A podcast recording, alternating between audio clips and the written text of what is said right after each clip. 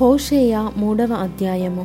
మరియు యెహోవా నాకు సెలవిచ్చినదేమనగా, ఇశ్రాయేలీయులు ద్రాక్ష పండ్ల అడలను కోరి ఇతర దేవతలను పూజించినను యెహోవా వారిని ప్రేమించినట్లు దాని ప్రియునికి ఇష్టురాలై వ్యభిచారిణి అగు దాని యొద్దకు నీవు పోయి దానిని ప్రేమించుము.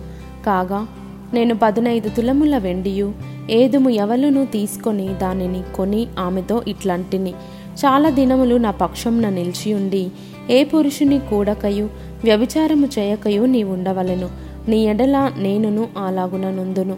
నిశ్చయముగా ఇశ్రాయేలీయులు చాలా దినములు రాజు లేకయు అధిపతి లేకయు బలినర్పింపకయు నుందురు. దేవతా స్తంభమును గాని ఏఫోదును గాని గృహ దేవతలను గాని ఉంచుకొనకుందురు. తరువాత ఇశ్రాయేలీయులు తిరిగి వచ్చి తమ దేవుడైన యెహోవా యొద్దను తమ రాజైన దావీదునొద్దను విచారణ చేయుదురు. ఈ దినముల అంతమందు వారు భయభక్తులు కలిగి యెహోవా అనుగ్రహమునందుటకై ఆయన యొద్దకు వత్తురు.